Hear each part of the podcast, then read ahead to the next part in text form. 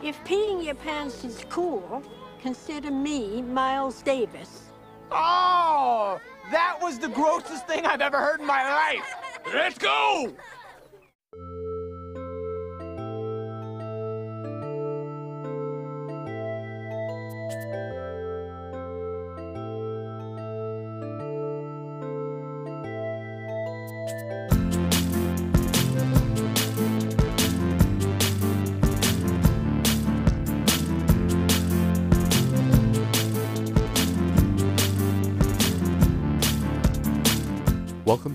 Book Club, a bi weekly podcast in which we decide upon a theme, recommend records that fit that theme, and then meet back up to share our thoughts.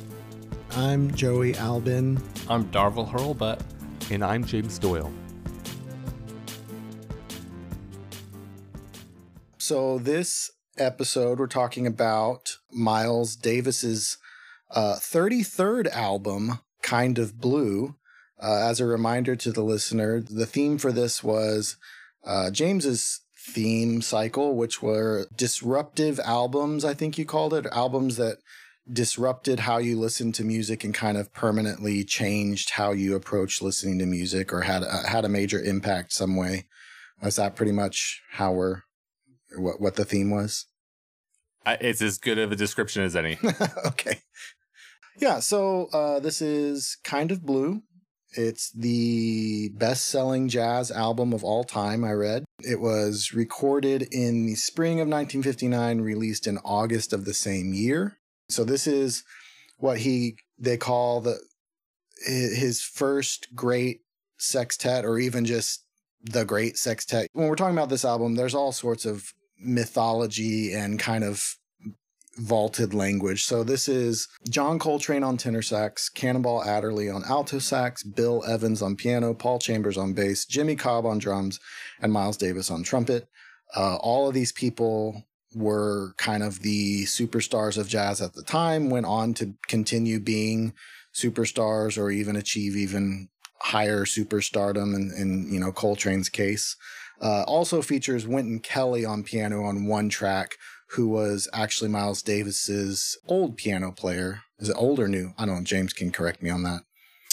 I think he replaced Bill, but okay, I'm not sure. Yeah, I think I think you're right. I think you're right. So this was the follow up to the album Milestones, which had a lot of the same people. It was his first album with Bill Evans, uh, where he kind of first experimented with some of this stuff. Some interesting things is base basically they just showed up for this session. They had booked nine hours of studio time. That's this whole album was done in nine hours of recording.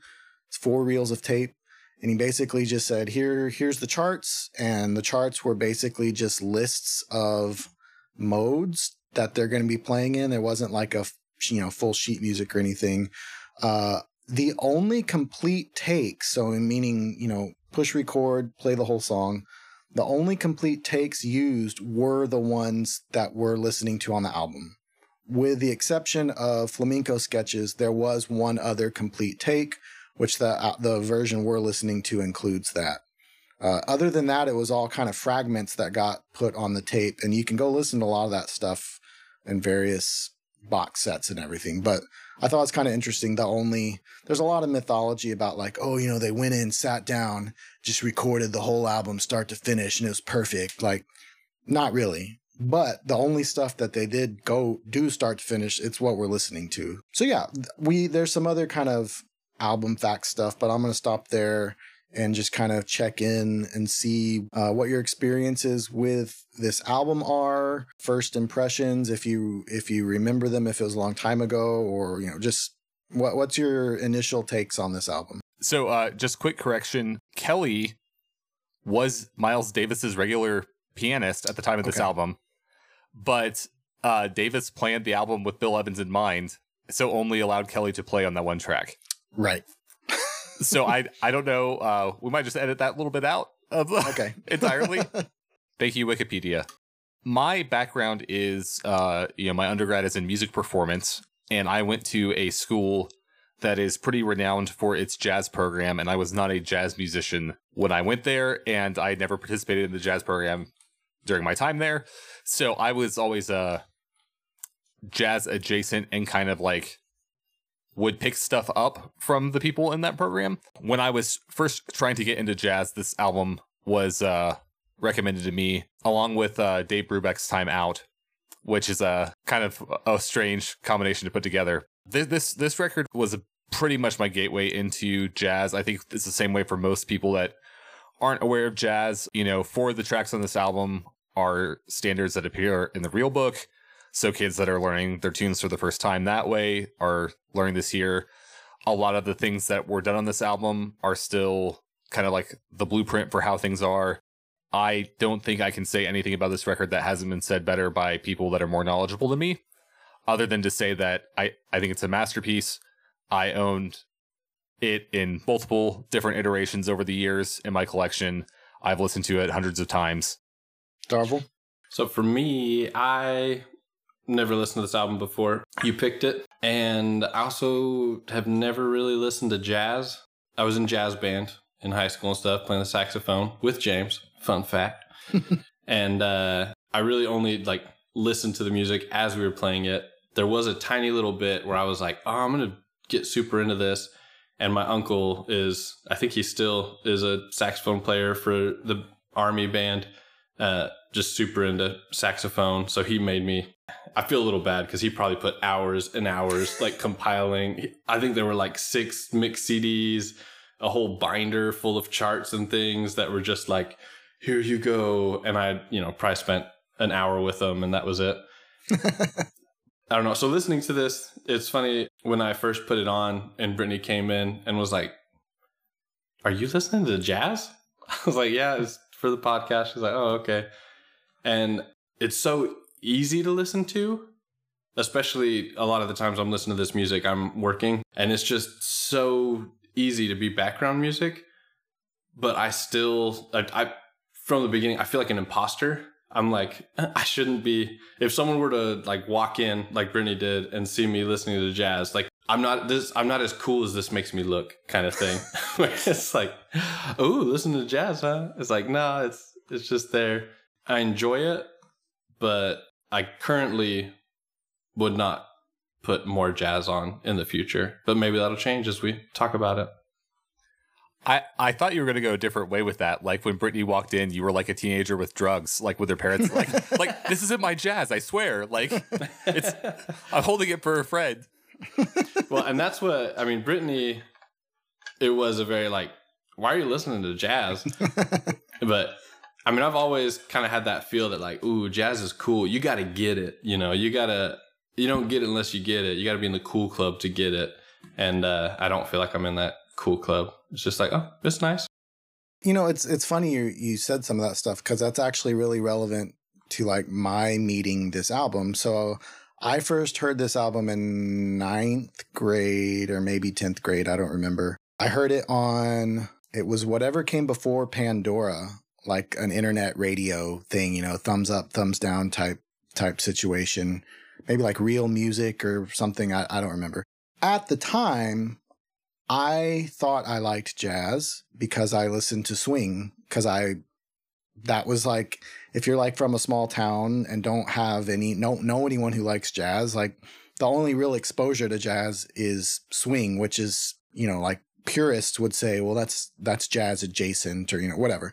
So I liked swing, and I thought I liked jazz, and I wanted to like jazz, and like I was basically eh, digesting a steady diet of guitar magazines who were you know at the time they're talking about all these jazz musicians and so i was like okay these are who i need to listen to if i'm going to listen if i'm going to like jazz and so i'd go on the computer and i'd listen to charlie parker or i'd listen to even Coltrane, like some of the Hallmark stuff or whatever, and I'd be like, I don't dislike this, but I don't really get it. Like I don't know what my ear doesn't know what I'm.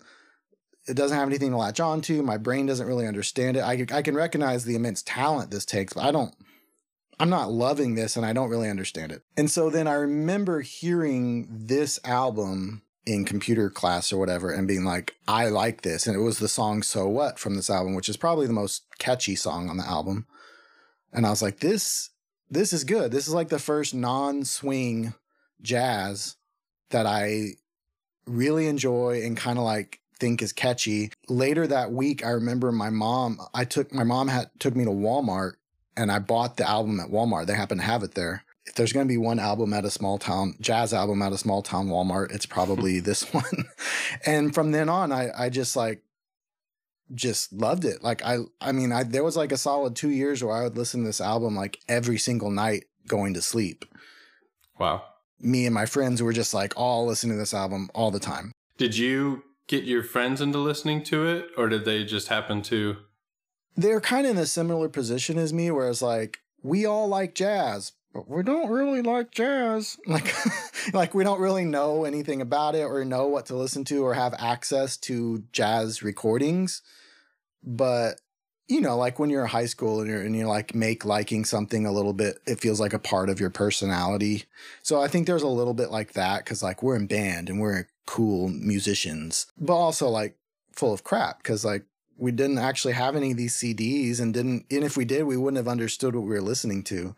So this album was kind of like for me like a Rosetta Stone type thing of like okay, this kind of oriented my ear to something beyond swing music and kind of helped put some things in order that helped I think paved the way to like understanding and enjoying some other forms of jazz, which is weird because like in the progression of jazz, this came after bebop, which was a lot of the stuff that I didn't understand. So that in a weird way, like this kind of unlocked something that came before it. So that was my, and, and, I still listen to this album a lot, not as much as in high school, of course, but uh, at, at one point I could probably like sing along to every solo on this whole album, you know, like, like not the piano solos, but all the, all the horn solos, I could kind of do annoying mouth noises too for like the whole thing. yeah. So just a hugely influential album. And, and I think what's good about this album, like you said, Darvel, like Frank Zappa called this album a, a really great living room album that like, it sold I think it's only sold 5 million copies even though it's the best-selling jazz album ever. I'm sure a lot of them are just people are like this is nice. I like having this on when there's people over having a cocktail like and then in addition to all the people, you know, big jazz heads who really love it and everything. It's a super accessible album. Like I remember listening to some like Coltrane live stuff in the car one time and my dad was like do you like this? and I was like, yeah, this is really cool. And he's like, doesn't sound very good because it was just you know he's just like squawking and honking and going all over the place. There's there's nothing on this album everything sounds great. Like there's very little i think that's like disagreeable. Like i think it is very easy to just have it on or really dig into it which i, I think is is nice. Well and, and a comment on that is I, I think it's important I, I know our, our music theory episodes are divisive. They are loved by some and hated by others, but I, I don't think there's any way to talk about this record without getting a little bit into that yeah side of things. So I, I think one of the the reasons this album has such a staying power is underneath uh, the bones of the record are very simple. The chord progressions and all those things, even though they're altered, even though they're sevenths or sevenths add four or whatever, they're they're still pretty normal chord progressions. Yeah. And just they, like a yeah. minor scale, basically. Right. And, and they're things that that sound familiar enough to what you're used to listening to, as opposed to another really popular jazz album is something like Giant Steps, which purposefully makes you mad as it goes on. Right. yeah, breaks all breaks a lot of rules. Right. I think it's a testament to just how ingenious this record is that it can be a living room album for somebody who is a complete jazz novice. Or like you said be broken down to the level that it's broken down to because of all the things that are happening above the changes. Yeah so I, I for the listener i did want to do like i was i'm gonna this is gonna be like a two minute crash course in like what makes this not this album so groundbreaking from a musical standpoint. This you can go get uh bathroom break if if anyone doesn't really want to listen to this part. so kind of like the central concept of jazz is that if you're playing an instrument, a big part of jazz is improvising and soloing.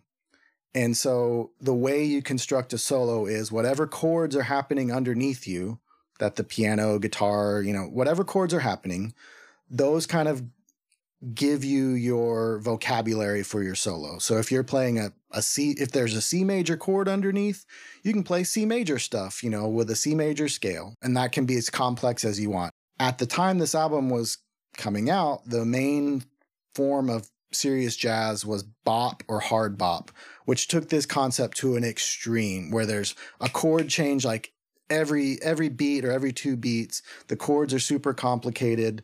They're also very, very, you know, layers of substitution where it's like we're going to substitute this chord for this chord and this chord for that chord and all this. And if you're soloing, you're expected to know what to play over any of that at any given moment and then connect it all together. And every single person on this album was coming from that world. They had been cutting their teeth on this for a long time and could do that. And so, like, Charlie Parker's the king of this for anyone who wants to go listen.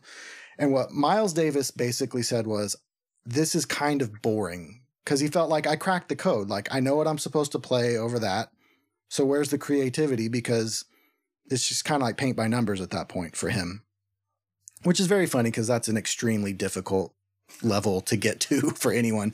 But that's kind of where he was. And so he was like, what if we did the opposite? What if instead of a chord every beat and, you know, super complicated options for over that chord, what if we had two chords for the whole song? And over that chord, you have kind of one scale and, and that's it. And you can play whatever you want and make up whatever you want within this extremely broad, static uh, field. And so specifically for this, this is what's called modal jazz. So a mode is basically you can think of it as a kind of scale. Like a major scale is is a, a mode. There's a whole there's a all different kinds of modes, which is a sequence of notes, just like a scale. And so for this album, he'd literally give the horn players a chart that said, "Okay, um, you're gonna play D Dorian mode as long as you want." Uh, and then after that, you're going to switch to E flat Dorian, and then you're going to switch back to D, and then it's going to be someone else's turn. And kind of this like jam session environment, but everyone was free to play around with the bass player, the piano player. You know, everyone's just kind of feeling out this this space. No one had done that before. When this album came out, like James said, everyone was now doing this like that that became like a part of jazz from then on in addition to all the the stuff that was already happening so like all of a sudden added this whole arsenal of what you could do in a jazz song that didn't exist before anyways that's that's the theory crash course yeah i think that i think that was really well said i think you like nailed it man i did read the wikipedia page which you recommended joey mm-hmm. and that was interesting getting into that element of stuff. Shout out to the authors of the Wikipedia page for this album because I think it's pretty good. so the first first track is "So What," maybe the most well known song from this album. Certainly the most kind of singable song. Starts out with a really famous bass lick that every jazz bass player needs to know.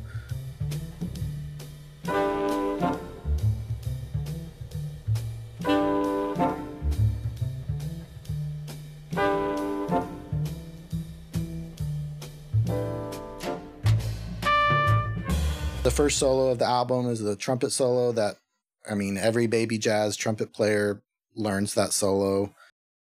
This is this is going to be an interesting one for me. Um the, the whole album. But I've said that before for other albums too. I guess it's kind of along the same lines of even uh the Lorna Shore. They all kind of fall into the same bucket for me. My commentary on each one is mm-hmm. going to be similar. No, and same same here. I mean, it's interesting. So James sent me the charts for most of the songs, and uh, it threw me off. Where I was looking at these, I was especially like Freddie Freeland Freeloader. I'm like, how is this a chart? like thinking back to the jazz music I played in jazz band and stuff. Is like if we were looking at this, I'd be like, what, is this for like a seventh grader? What, what are we doing here? what, what, what do I do? And so then going and reading uh, on Wikipedia, better understanding that. But that does, I mean, so what is a two page chart with a lot more kind of interesting well, it looks more complicated just because there's lots of flats and stuff. You're absolutely right, Darvel. It's kind of hard, regardless of one's experience with this album, to talk about like there's not like verses and choruses that we can be like, oh, I love when he said blah blah blah. short Yeah. of going. I love when they go doodle dee dee doodle doodle doo doo doodle dee doo dee doo dee doo dee doo doo.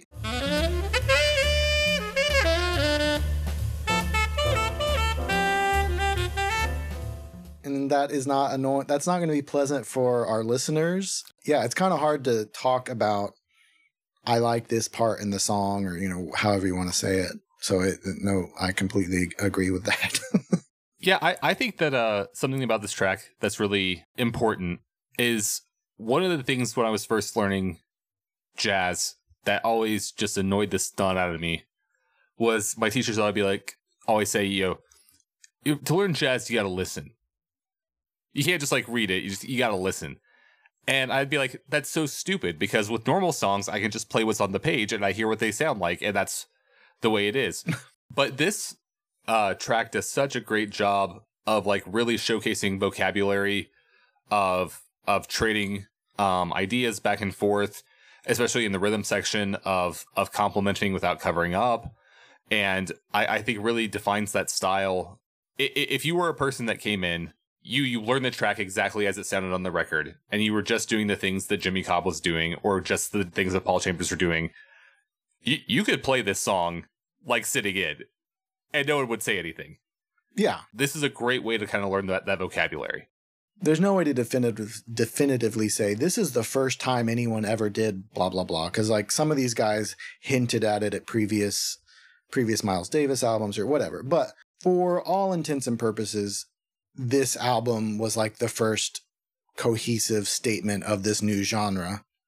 And it's very to me interesting. They're like oh we just we we wrote the textbook on it the first time. Like like if you were wanting to say if if you want to get your buddies together and start a modal uh cool jazz combo you sh- this is what you're supposed to sound like. Like it's not like oh they they started and then these you know other people refined it as the genre grew it's like no this this is it this is what it is so i should also say i didn't say this before about the album bill evans is like my favorite jazz musician ever i think I'll listen to anything he's ever done. I think he's like maybe one of the greatest musicians ever. I think he plays beautiful things on the piano. And he's he's so he wrote this album basically. Miles Davis credits himself with some things that Bill Evans really wrote. And so I it's kind of weird that, you know, this is Miles Davis's 33rd album. It's like, well, it's really Bill Evans's like album, not Miles Davis, but whatever. Um an interesting thing also since we're talking about the start of the album the first three tracks of this album were recorded on a different tape device did y'all read this on wikipedia Mm-mm.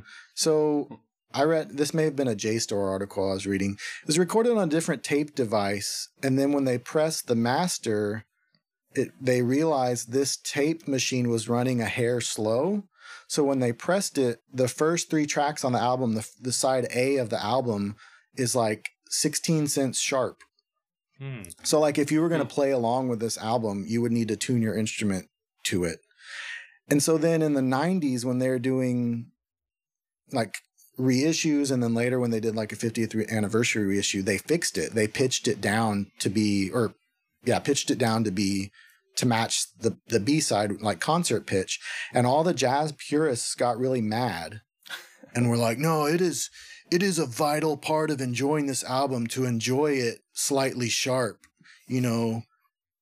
And which is silly, like they didn't record it slightly sharp, you know. Anyways, I thought that was kind of a funny example of jazz snobbery.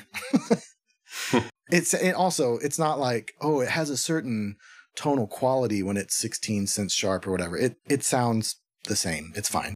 One thing I remember, I'm going to say this because I'm sure he's not listening to this. My freshman year roommate in college was uh, a music business major, which at Belmont, it's like a business degree, but about the music industry. And it's not a music degree, but a lot of people who like music, of course, get that degree. And I found out he, this roommate of mine, was attempted to be a music major and didn't make it in. He he's a guitar player and so he did music business and he was like a super big time jam band guy In fact, like he didn't go to class for like four weeks because he followed String Cheese Incident around for that time instead of going to his classes, which is great for me because then I got the dorm to myself. but I found out this was his audition song and it he played it and it was not good.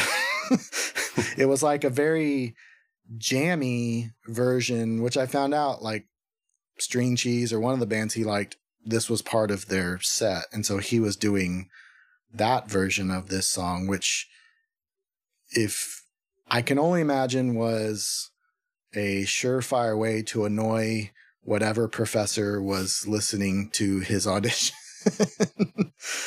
now, when you say jammy, because I would have, I would have called this jammy, where it's like you're just hanging out jamming. But is that different? Yeah, sorry. I I mean like more like the jam band genre. So like, uh, Grateful Dead, Phish, um, oh, okay. that right. kind of like noodly stuff. That while they may be playing this song, are taking a very different tack with it. Got it. Yeah. So Paul Chambers is the bass player on this album, and he, you know, this is super prominent bass part. As James said, he kind of is like the prototypical jazz bass player. Like to this day, if you want to learn how to play upright bass jazz the right way, you copy Paul Chambers. Like he, he, he it's just it. He played with everyone. Uh, very tragic story. He died when he was only 36 years old because he, like many people in his circles, was just every night just slamming liquor and heroin and gave himself all sorts of associated medical conditions and unfortunately died at a fairly young age for someone at the, literally like even at the time was considered the, best jazz bass player. Interestingly, the bass player who worked with Bill Evans after this uh, was a guy named Scott LaFaro, who was kind of everyone was like, oh, now this guy's the best bass player ever. He also died at the age of 27 in a car accident. So Bill Evans, you don't want to play bass for Bill Evans because you might die young. But Scott LaFaro played on maybe my second favorite jazz album, which is Waltz for Debby by Bill Evans. Uh, yeah, so very sad story about Paul Chambers. They called him Mr. PC, which is also the name of a there's a Coltrane song named after him. Uh, okay, so next song is Freddie Freeloader.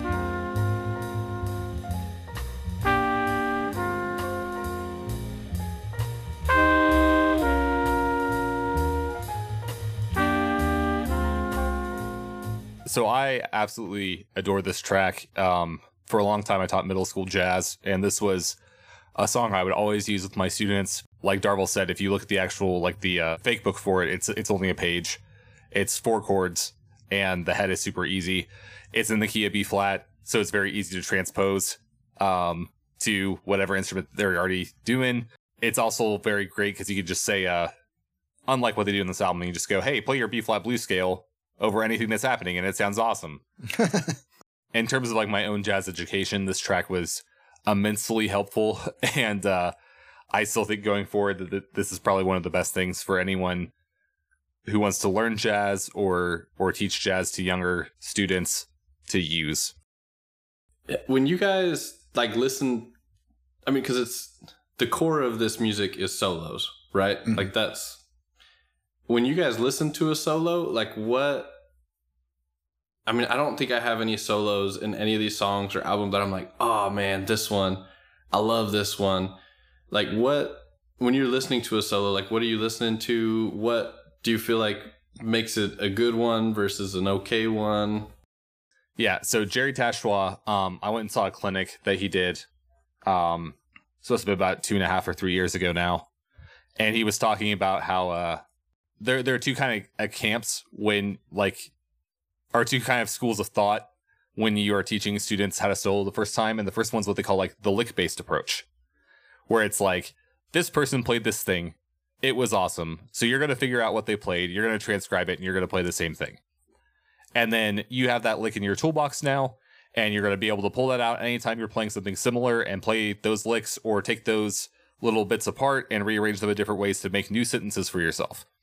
The other way of doing it is uh, you can do where you teach the students what's actually happening musically and you start to build that vocabulary slowly and you start to have them share their ideas.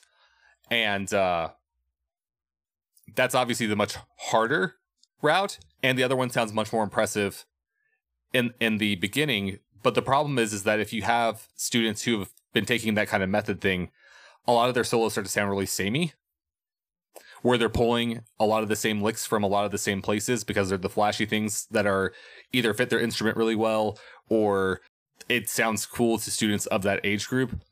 But they you know you're not actually getting real ideas there.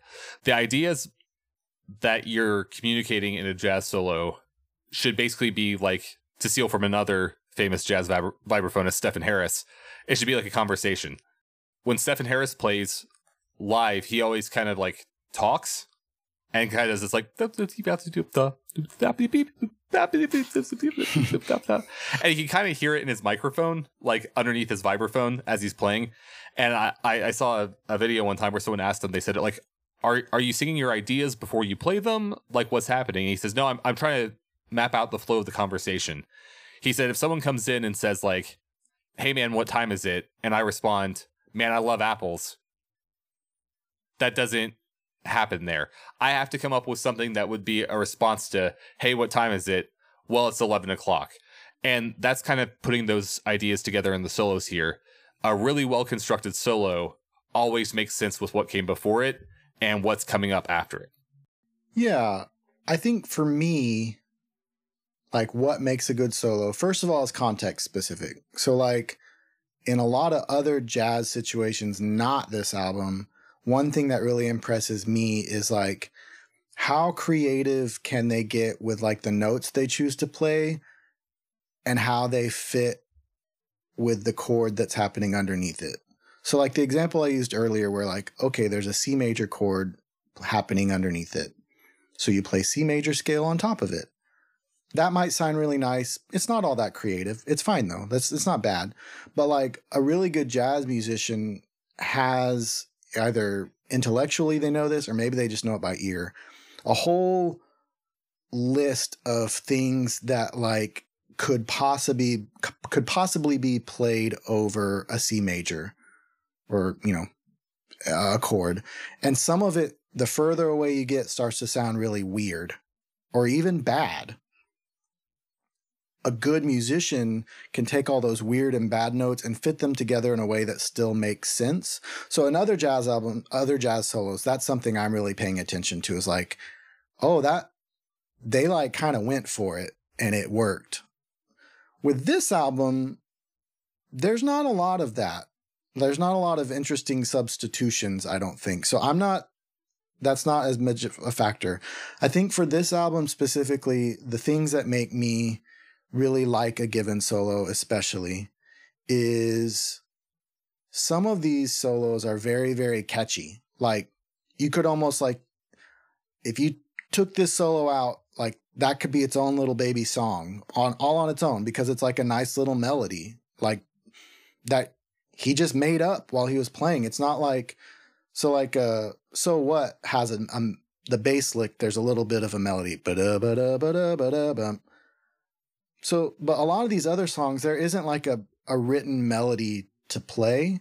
So, like when they're soloing, they're just making up little tunes the whole time. And when that when they you can tell sometimes even when they're playing, it's like they discover, oh, that was kind of cool. I'm gonna I'm gonna play with that for a little bit and like maybe play it again, maybe play it again, but a little faster or add some bit. Like you can almost hear them like discovering it. And I think that's what I like on this album is like what melodies can they come up with? And then also kind of what James was saying like Coltrane especially on this album has some really good like conversation type playing where like he'll play something and then play something that responds to it kind of like there's he almost sets up this little back and forth between the thing he's playing and then what's really cool is sometimes he'll be doing that and you'll hear the piano player, you'll hear Bill Evans start catching a little bit of it too. And they've got this little dialectical situation happening, which is is very cool. So that's on this album. That's what I'm listening to is like the flow. Like James said, does the thing that happened? How does it get? How did we get there? And how do we get where we're going? And then like how catchy or creative the melody is. Cool. a, a couple of things to expand on a little bit too is the more you listen to jazz, the more you'll be aware of of things like quotes. A lot of times in solos where um, you'll have a soloist take something from a melody of another song and kind of work it in. Um, I think one of the most famous examples right now is uh, April in Paris, Count Basie. Uh, I'm trying to think what it is. Is it Pop Goes the Weasel? Yeah. He he works it in to the solo. Yeah.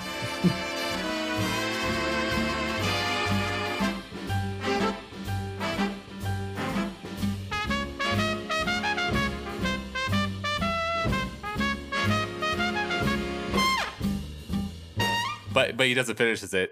He doesn't Yeah. finish the the phrase "but," but the like kind of goes off after at the end. So that, that's one point. The other point is in, in talking about how the soloist knows how things sound. Uh, I think that's the same as like like any songwriter.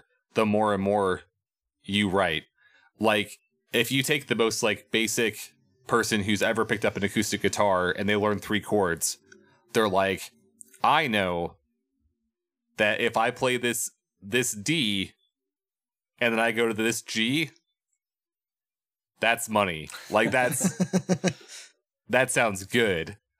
Like that's what everyone's like, oh man, you know. So it, it's the same kind of thing here where it's like, okay, well, if someone's playing a B flat and I play that E natural, that's going to be like a really kind of sharp sound there, and then I can pivot up. That'd be the natural place for me to go. But it might be weird if I pulled it down a little bit. But if I do that, then where do I go from there? Kind of, you start to negotiate those kind of things. Once you're at this level, I think those like thought processes aren't even really happening. You're literally speaking through your instrument at that point. That's interesting.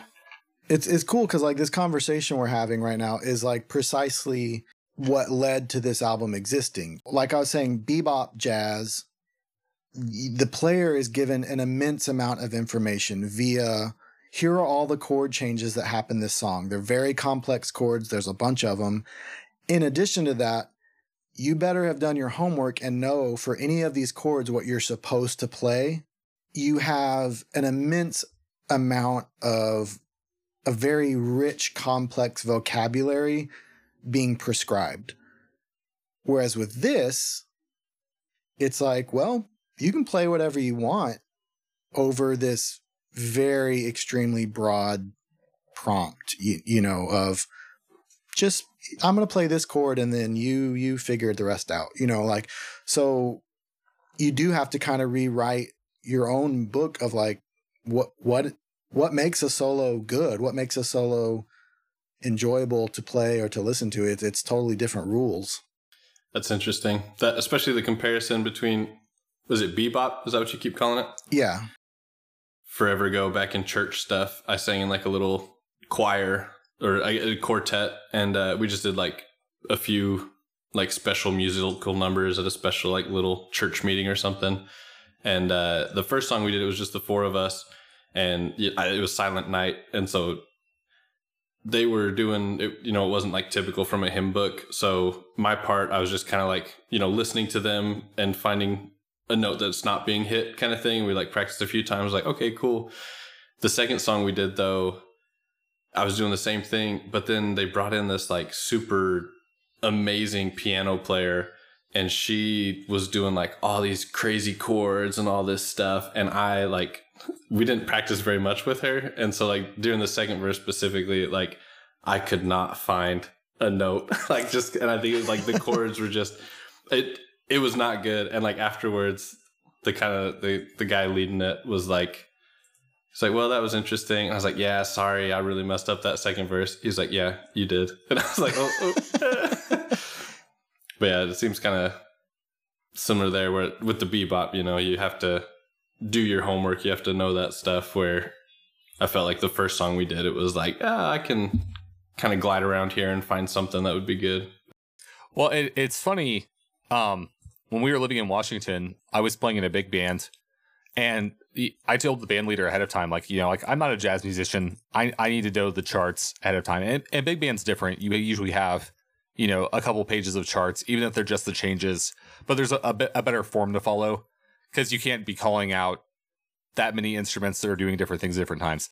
But it was it was a pretty big songbook, and uh, there were a couple people that that would play in this uh, jazz jam that would happen like once a week at one of the local like bars. I was like, oh man, you know, yeah, like I'd love to come sit in with you guys. And I've been playing in this big band now for for a few months at this point. And they're like, oh yeah, cool, yeah, you should totally come out. And I was like, I was like, do you guys supposed to play standards? Like, should I bring like a real book with me or anything like that? And they were like, if you need a book, don't show up. and I was like, oh okay. I won't. Thanks, guys. So did did you not show up then? Is that no at the end of it? Yeah, no, I I, I never went. Man. I was I I was terrified. Um Yikes. Do you I mean, I'm guessing James, you've between the three of us probably dealt the most with like jazz musicians.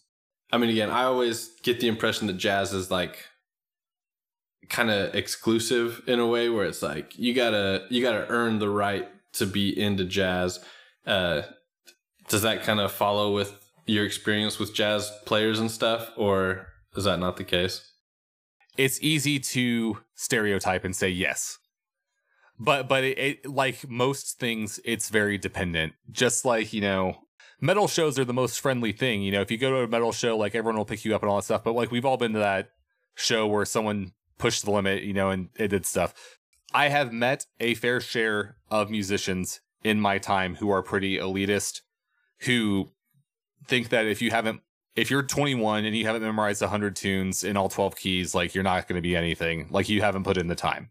The other side of that, though, I've met several people who are like very well established in the scene, have their own like jazz orchestras or big bands or or quintets or whatever and they're super friendly they're super welcoming they want to get more people involved in the scene they understand that you know jazz is not burning up the charts anymore. And the only way to reach people is to to appeal to a younger audience. So it depends. They're they're gatekeepers just like with anything else. And i think sat, i think for a long time there might have been more gatekeepers with jazz than with other genres. But i think that wall's starting to come down a little bit even among the older generation as time goes on. I think also there's less gatekeeping because there's less like you said, jazz isn't popular. Like, what are we gatekeeping? you know, like, like there's no one trying to break in. Uh, I think another thing that kind of makes jazz interesting in this, to answer your question about like, you know, how welcoming is it, is that setting aside people, like the music in comparison to like many, many, many other styles of music that are commonly listened to is very distinct. So let's say you're a really good you're you're a good rock guitar player. You can if you're if you're playing some rock guitar, you can solo decently. If you sat in with a blues band, you could play a lot of the same stuff and maybe just alter it slightly and you'll sound okay.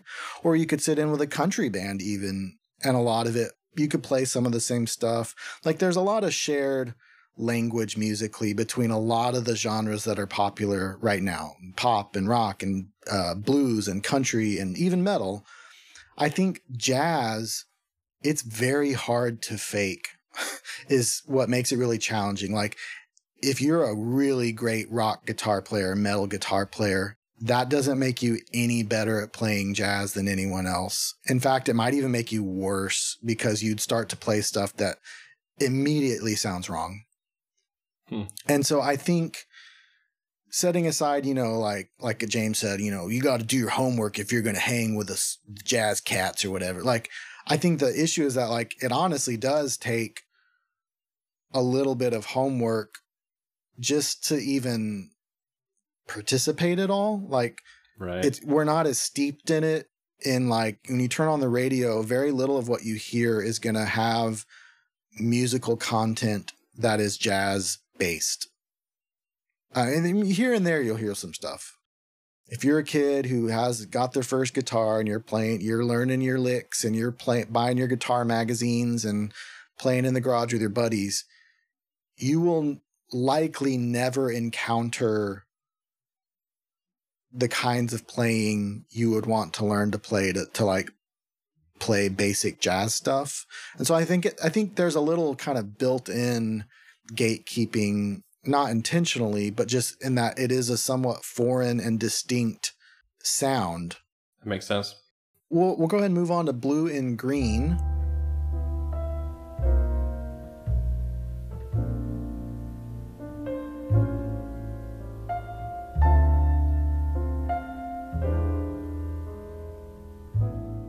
It's weird for me to say this is my least favorite song on the album because like I love I love this album. I love all the songs on the album immensely. But I guess if I had to pick one, this might be it. It's it's gorgeous. It's a beautiful song.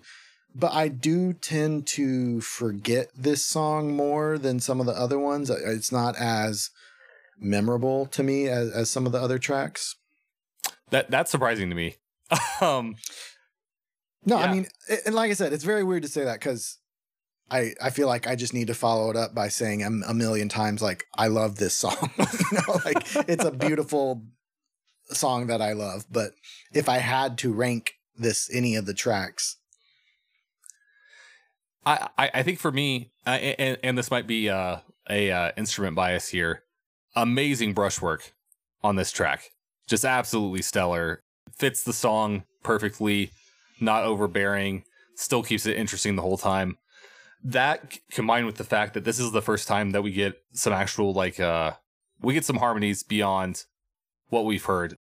yeah, the the first the first two tracks are pretty much just seven chords, and they're mostly the modes that are prescribed are Dorian and Mixolydian in terms of you know on the charts you know they they play various other things but that's kind of our main home base Okay. Yeah, but but this is the first time on the album we start getting, you know, like I think flat fives and we get like um an eleventh chord and some of those like you know, wrong notes that people associate with jazz that I think make the uh the texture just more alluring than some of the other stuff that's come before. and, and should should clarify that uh or t- should add that bill evans the piano player was compared to all these guys by far the most like trained musician like in another life he could have been you know just as famous as being a classical com- orchestral composer as anyone else in the first half of the 20th century like the guy knew music forward and backwards in a much broader context than jazz Talking about the brushwork, it was that was one of the things that stood out to me most in this track when I first listened. And it was interesting just with music I've you know worked on you know playing with different synth sounds and things. There's like tape saturation or like just adding noise. Like I have one knob on one of them that's just like add noise or something like that that just gives it kind of like a that I mean kind of brushwork sound that static sound. Um and also listening to uh like chill lo-fi music Mhm. and uh, especially my kids listen to Zelda and chill like every night when they're going to sleep, and uh, you know they have a lot of that kind of just extra sound in there, and it was like. It's like, oh, is that in here? Like, oh no, it's the brushes. It was just interesting, kind of like comparing it, the use of brushes to that, like to get that same effect and feel, um, which, you know, could also be very different. But that was interesting to me. Well, and I, I think it's for any drummers listening. If you if you've never played with brushes, the first time you play with brushes, it is like the biggest mind warp moment ever, because all of your motions go from being you know vertical to lateral. It is so difficult to like be like, okay, I'm going left and right with everything now instead of up and down, and like, and and then when you add in the fact that you know the stuff on here where you're comping, you typically have a a large circle and a small circle happening with your two different hands, and you have to be aware of where one hand is, like for certain beats, to keep the time to keep that sound consistent, and the other brush has to be out of the way. It's doing what he does on this track is very difficult. me and my buddies played in the band at church and on like the slow type hymn, more hymn type songs. Uh, my friend who was a drummer would just do brush stuff. And I remember one time after church, my mom was like, Hey, what is Daniel stirring up there? Because he's just like moving his hand in a circle. I was like, Oh, I guess they don't mic that.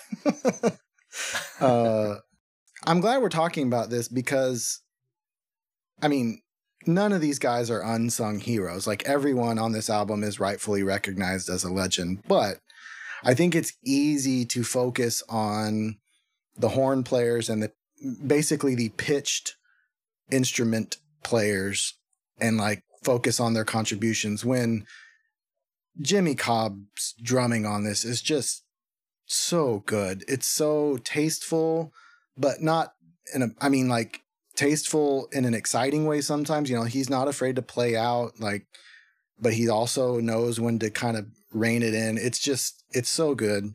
So one other thing that this album is notable for is it actually sounds acoustically sounds different than a lot of jazz albums at the time did. So if you go listen to even Miles Davis's album right before this, or certainly any a bunch of his other albums before this, or any popular jazz album, they sound much more like the mics are closer to the instruments and you don't hear the room a lot. The engineer for this album came from like recording classical music. And so this album has like a big open, not reverb open, but more just like we're all in a big room together and there's some space and it can breathe. I don't know if this album would be as good if it sounded real tight and close mic'd. You know, I think like the big open feel really fits the the music a lot, especially when we're talking about drums. Mm-hmm. Moving on to all blues.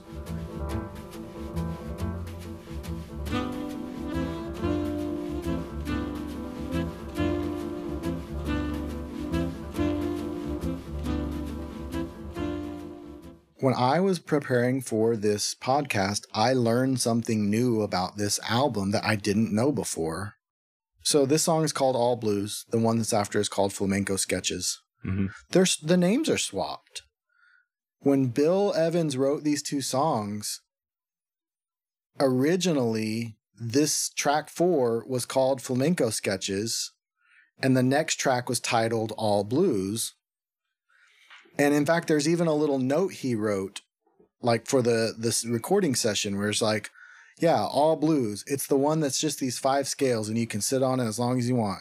And then flamenco sketches starts with this little piano thing.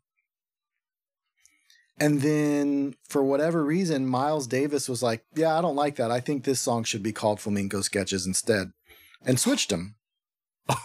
oh, that's weird.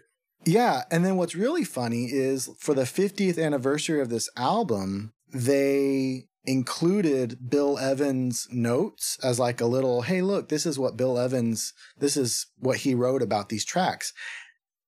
And they altered his notes to make the titles match what the record had already done. So like they just pretended as if he described them opposite to make the naming fit. Yeah it was very hard for me to understand because I think flamenco sketches has some chord progressions I associate with flamenco music. But I guess that's kind of proof that like, you know, power of suggestion maybe. I've listened to this album many, many hours and done lots of read lots of stuff about it. I didn't ever know that before, so I thought that was kind of a a weird fact about this these two songs. I yeah, that uh kind of blows my mind a little bit. So this is, I think, probably my favorite song currently. I just really like the do do do do do. Just it's fun.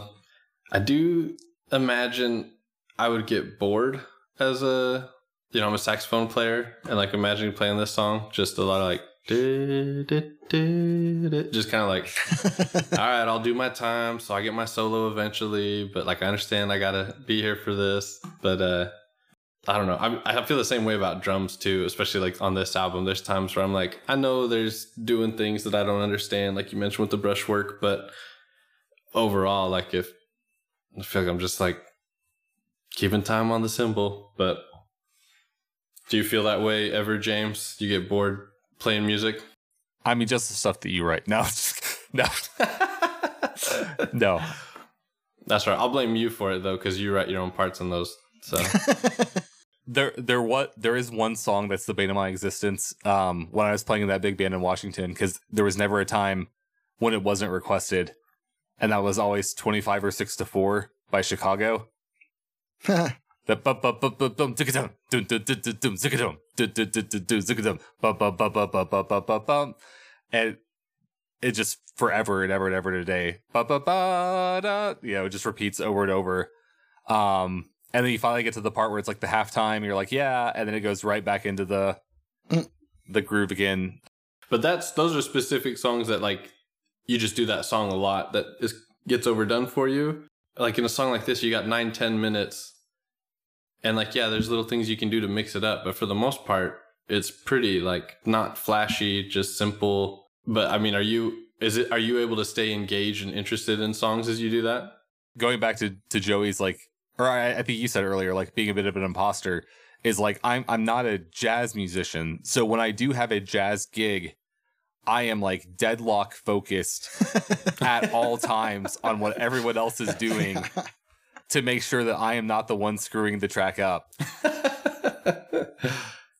A- a- and this is this is a great example of a song where it would be very easy to do that because it's the uh we're in six eight here there's the transition from like the brush stuff in the beginning to the the uh actual kind of swing but it's that very open quarter note or dotted quarter he likes to keep the whole time and it's so easy to push it's so easy to pull if you're just like zoned out for a little bit so you really have to engage in with like what the horn player is doing and then make sure that you're kind of sending back a little bit of compliment with their ideas to fit what's happening at the time. On that subject, I do want to say I've always thought this track in particular has the best ride cymbal sound out of anything on the entire record. And I always thought it was kind of an anomaly. Now knowing that the first half was pitched up, yeah. I'm wondering if, if that's just like this is how the cymbal is supposed to sound. Yeah, that's a good point. But it is it, it's like super full bodied while still being cutting. Really helps with with those like little punctuations and when he does the kind of like spangling stuff in between the dotted uh dotted quarters. I was actually just looking because I wasn't sure. So, like, maybe the most famous, I guess, outside of Dave Brubeck, like, kind of mainstream jazz piano player, compo- you know, composer is Vince Guaraldi, who did all the, you know, Charlie Brown Christmas. I've always thought that the intro to this song is very similar to some of the sounds that Vince Guaraldi plays with. And so I, I looked up, and Vince Guaraldi, like, broke into the mainstream a few years after this, but was playing, you know, cutting his teeth at the same time as this. So, you know, I don't know. I would assume Bill Evans influenced him because Bill Evans influenced everyone. I mean, he was such a distinct break from what jazz piano was at the, at the time. Um, but yeah, I, I like the little piano intro here. I think it's really fun. Still, it's a bluesy song, so it blows my mind that it wasn't originally titled All Blues. One thing that this album is really good at, and I think it we've hinted at this so far in this conversation, like that this is a very listenable album. You know, like you don't have to love jazz to to tolerate this album, and you might even enjoy this album even if you don't like jazz. I, I do also think um the fact that Darvel likes you said this track is like your favorite. Yeah. I, I- think something that might be worth exploring for you then is you might actually like to go back to bebop a little bit because the Oh, solos on the back half of this track, even though content wise, like in terms of pitch, are not in the bebop element, the feel kind of is. Where there's a lot of those like Yeah. and just kind of like flailing. Yeah, Now, with that, although I do think my favorite elements of the song are the like the core kind of melody and and tune of it, and so. But I was gonna talk about those uh, that solo, one of the saxophone solos. He's really and again in our school, jazz band was a joke, right? It was like sixth period, show up if you feel like it, and you know, even then, half the time we're not doing anything. And then too, like I don't know when someone would be like, "Okay, cool," and do a solo. Like I felt like we weren't trained for that at all, and so we're just very scared. Like we only ever play what we're told to play. Like uh, so, you get a lot of like timid solos, like. And I was the class clown, and so I would do more of the and but not have any idea what I'm doing, just going for it, and you know, like dancing in my chair, being silly and stuff. But I was always surprised, like how well it came out, like in my head at least. And uh and, and James, I don't know how well you remember it. You might be sitting there like, oh, I remember those awful things you called solos, but I don't know. I've always been curious if there was like, oh wow, is there some like I've got a natural gift towards these jazz solos and I should spend more time on that stuff. Or if it's you know, you pick up an acoustic guitar and it's like, wow, this G chord to this D chord is awesome. You know, that's what I was experiencing, where it's just like, oh, this note doesn't sound good, but if I change it, that one does. And everyone will just think it was an intentional. And I did feel a little bit validated. So my senior year, after you'd already graduated, uh, started teaching jazz band because was gone. And he was very like, we're going to be serious about jazz band now. But six weeks into it, we never played anything ever again. but we did do like a jazz show at the end of the year. And it was like you know two weeks of actually having jazz band for that show and it was like he had teachers playing with us also because we weren't good enough because we hadn't been playing all year uh, but for solos it was all the teachers and me and i had like a solo like every other song and so it's like well thinks i'm doing something right here but again i think it was 99% confidence even if it was as a joke just being like i'm just gonna stand up and move my fingers and whatever comes out comes out but I always had fun doing the solos for that. But it was again, it was never like a ooh, I'm enjoying this solo. The solo's so good. It was more like I'm being silly, and it doesn't sound bad. So I played trumpet in junior high and high school and college. I don't. I haven't played in years at this point, but like that was my main instrument, and I was always bitter because like saxophone just sounds cooler than trumpet.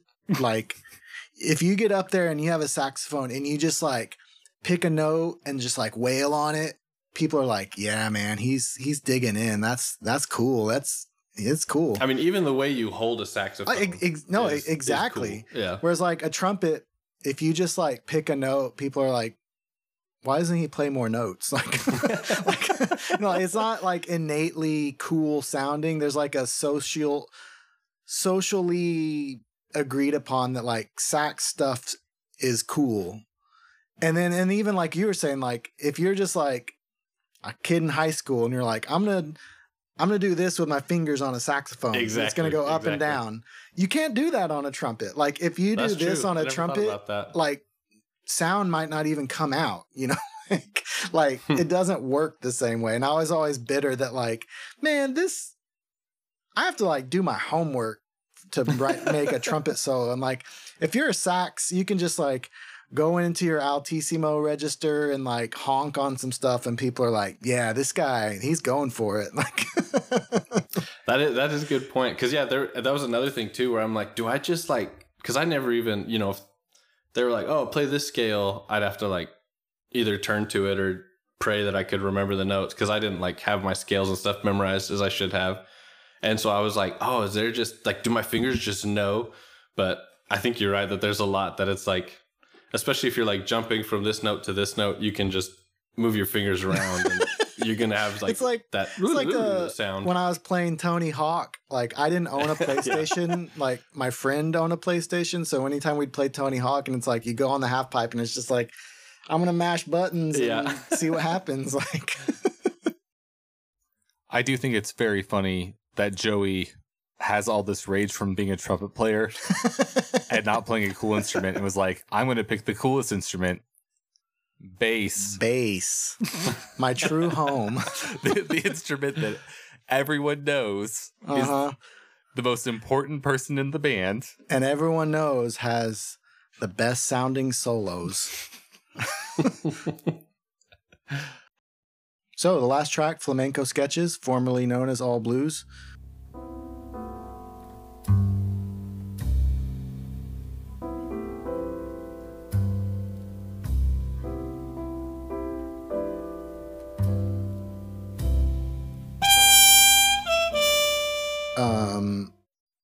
This is interesting. So we are we I I specified that I wanted to listen to the 1997 re-release of this album because that's the one that I bought from Walmart in high school and that's the one that like for me that is this album.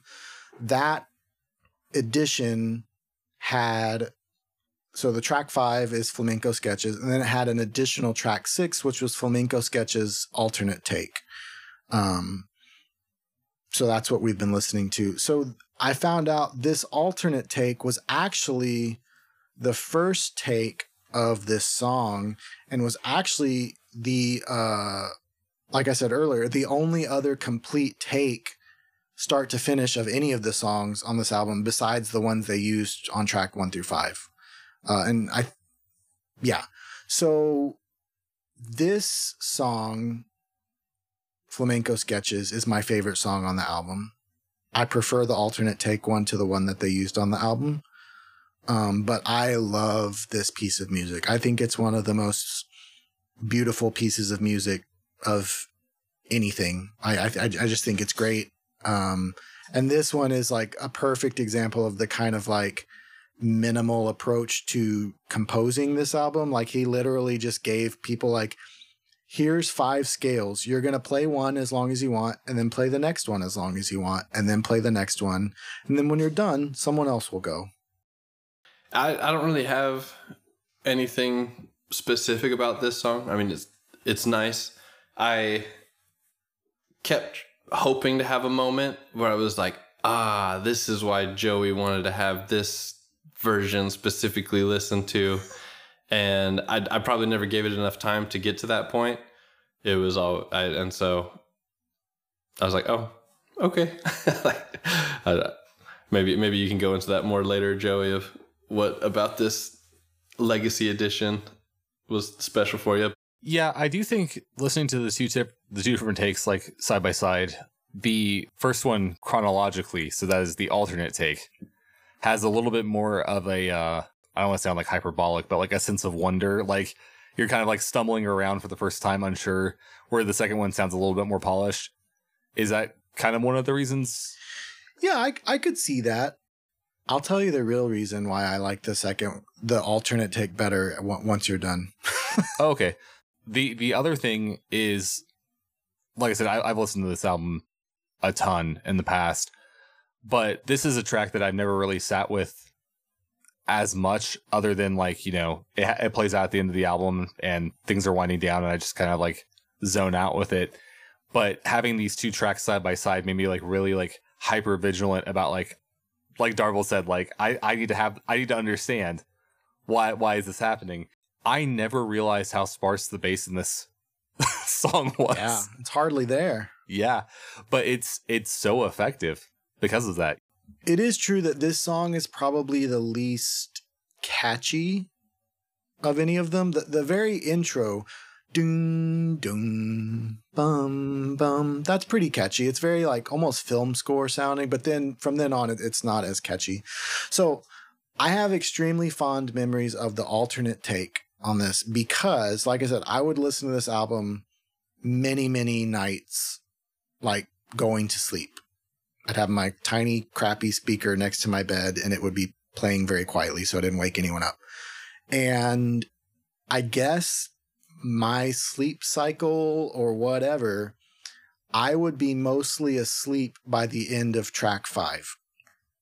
And so then track six would six would start, and it's this beautiful boom, boom, bum, bum, very nice and peaceful.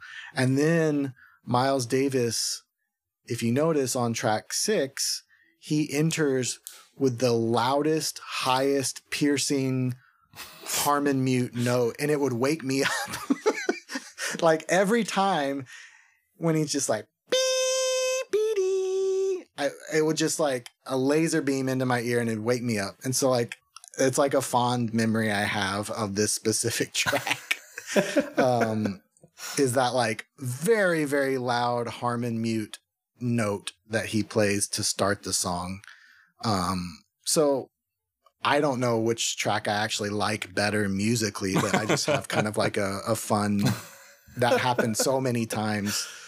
Um, That's that's why it was so important for you to get it. Yeah, on the- yeah, yeah, the one that- we were I- listening to. I'm completely honest. That's the main reason because like there's like an affective element of this album when I was listening to it in high school that like, oh yeah, that's the note that would like keep me up an extra 10 or 15 minutes. no, awesome. but it is true. Like the, the bass playing on this is very sparse, especially like we've heard this this guy can shred, you know, he he can especially if you listen to anything he played on like the bop stuff or the stuff he plays with Coltrane, he can play quick. And for him on this song to just basically play like whole notes for the most part, not just whole notes, but like root notes. And, you know, he's not being very adventurous, but it sounds great. I love I love this song because it's Bill Evans sounding very Bill Evans on the piano. You know, it's it's just like if you wanted to give someone a song of like what does Bill Evans sound like, this w- would be a good candidate, I think. Um, the kind of like jazz via Debussy type type playing. Um, yeah, so I, I think it's a beautiful song. Once again, very very shocked that this song was not supposed to be called Flamenco Sketches because some of the chord stuff sounds very flamenco y in terms of moving from like dominant chords half step away like very to me sounds flamenco-y but I, oh well i guess that's just my you know, power of a s- suggestion or something I, I did learn the the intro to this the very iconic intro to this song. He actually borrowed from one of his previous songs on a different album. Hmm. um one of his albums from a couple years before. Um and this is like a very kind of like the beginning of so what. Like this is an iconic little intro. Like so a lot of people have quoted it. Like i know there's a Chris Botti uh song. He has an arrangement of i think it's the song smile um where he kind of starts it off with this this little intro as like an homage kind of so it's it's it's very nice If you guys were at a show, their band was playing So What, is there any expectation that the solos will somewhat reflect what's done in So What? Or is they're just like solos or whatever? Like we're here to experience whatever this solo is. I would say there's no expectation. I think I think if you were to quote bits, people would think it's fun, Right. like as like a clever little clever little thing to quote like but I don't think there I don't think there'd be an expectation to and in fact, I could also see some people if you hewed too closely to some of these solos, some people would think it's cheesy or like lame. Interesting. So that that is a cool thing with the genre. That's you know, I feel like a lot of rock solos.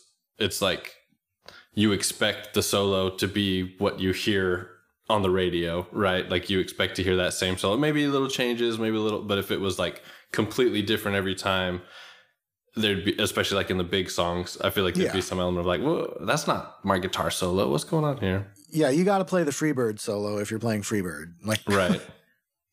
that's interesting. Slash very famously played kind of freeform solos and stuff and got some pushback from fans who wanted to hear, you know, like the the solo from Sweet Child of Mine to sound like Yeah. the one on the record. And if you hear him talk about it, he's just like, Yeah, that was a pretty good take.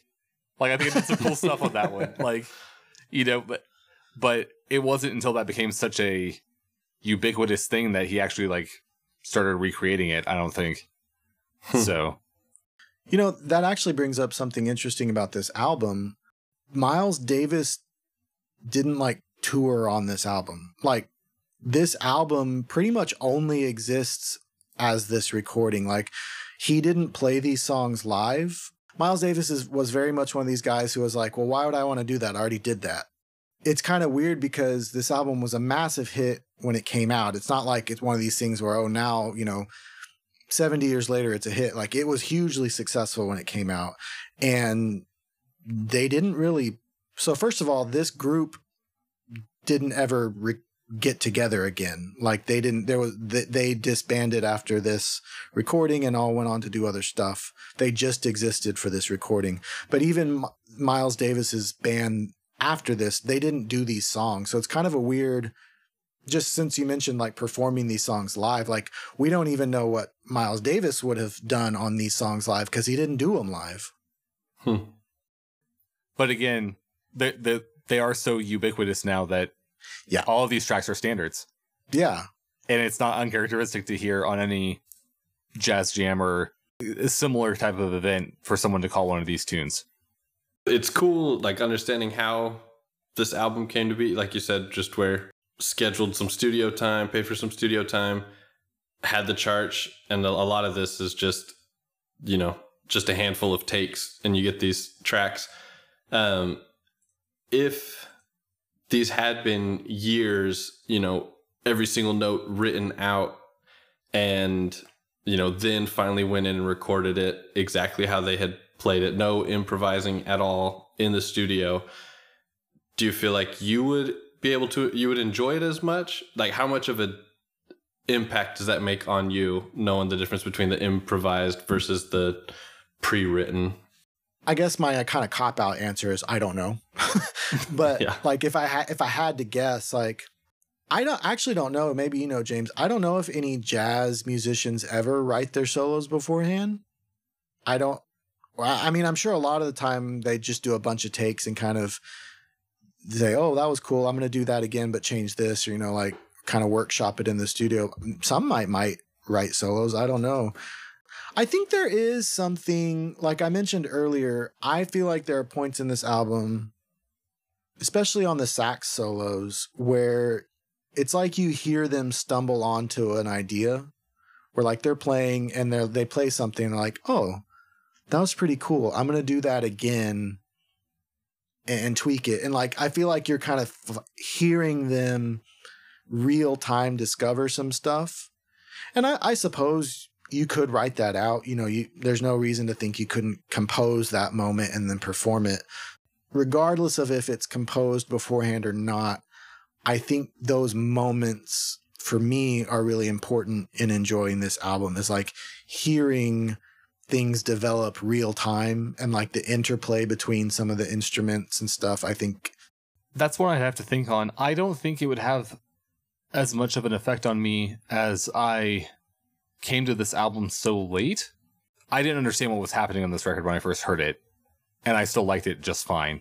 I do see kind of what Joey's saying. There, there are some moments where you kind of hear like, you know, mistakes, quote unquote, from time to time where it's a note isn't perfect or whatever. And I, I think that's a humanizing element of the album that I really enjoy. And if it was like super polished, like 2000 style, compressed to heck, I don't know, I wouldn't enjoy that as much. Have you seen any of that kind of improvisation freestyle in the like rock indie genre or pop genre or is it just kind of something you feel like makes sense in jazz and rap but hasn't really existed in the rock world? for me, the best example of it, and cue cue eye rolls among half of our listeners, like in terms of a, a rock band that has really maybe the only one I can think of that's truly gotten close to like what a good deep jazz improv style would be would be Grateful Dead. And in in fact, like there's even an awesome, awesome, awesome track. Uh they play their song Eyes of the World and Branford Marsalis plays with them on it and it's awesome. I mean, it's one of these things where like you really it really makes you realize like, oh, they're this is like advanced improv. It's not just noodling, which I mean, some of their stuff is noodling, but like when they're really cooking, like this is real high level uh improvisation. That that would be maybe the closest I could think of as to like a group that had fully developed a, a non-jazz group that had fully developed the art of being free and improv Im- improvising on their instruments to the same level that like a lot of jazz guys do. Agreeing with Joey, not being like, well, actually, no, like agreeing with Joey. But I think a more um, mainstream and popular example would be Dave Matthews Band. So yeah, that's a Mhm. great example. Dave Matthews Band does that uh, pretty well live. They play a different set every single night. They do extended versions of their songs. They take different solos. It's weird for people that only know them from their like big radio hits because it's very frequently that you'll go see them play live and they will not play the songs that you're expecting them to play at all. Um, usually like at least one or two will get thrown in there, but you're not going to hear every single one of the hits. But when I was like 13, 14, pretty, I was a pretty into Dave Matthews for that because I was like, man, no one else is doing what they're doing. Like, this is like, they're the only band that does this. It's amazing. And, uh, yeah, there were hundreds of musicians, much more talented than some of the Dave Matthews musicians, um, doing that for a very long time. So, You know, uh, this just popped to mind. Another good example of like a fully developed improvisation process would be uh, certain bluegrass bands where there's like virtuosic instrument, you know, talent on their instrument, but then playing really a responsibility to play like really interesting stuff for a very long time. You know, like they might jam on a, one song for 10 minutes. And so like, you know, someone like nowadays like Billy Strings is a good example, but even you know, any any member of Del McCoury's band or Ricky Skaggs's various band iterations as a bluegrass band, like I think would be another good example of a non-jazz improvisation project that that approaches that same level. Maybe we'll have to work some improv into whatever music we end up doing. Well, I have one last thing to say. Mhm. Like, it's interesting to me the idea of like pulling out my saxophone, which I sold, so I can't do that. But, but yeah, the idea of like pulling out a saxophone and just letting one of these songs play and just, you know, noodling around like on top of it is like sounds fun to me. I that's one element of this music that again, I don't think I will go listen to jazz in the near future, but that is one thing that I've, I feel like I would enjoy doing is pulling out the saxophone and playing along with some songs. The, my other takeaway is I want to throw cocktail parties and, and I'll play jazz at those. That's what uh, okay. Well, that's kind of blue by Miles Davis. Uh, Darvel, do you want to tell us what we're doing next in to finish out our theme of disruptors? Yes. So my album's going to be Chutes Too Narrow by the Shins. Okay. Mm. Have you have you heard this record before, Joey? I think I've heard some of these songs, but not I don't I'm not familiar with this album as an album. Yeah, this is the first run that we've done an entire cycle that I've owned all the records. Oh. Nice. So, so that's that's cool. I'm the glue holding this group together. yeah.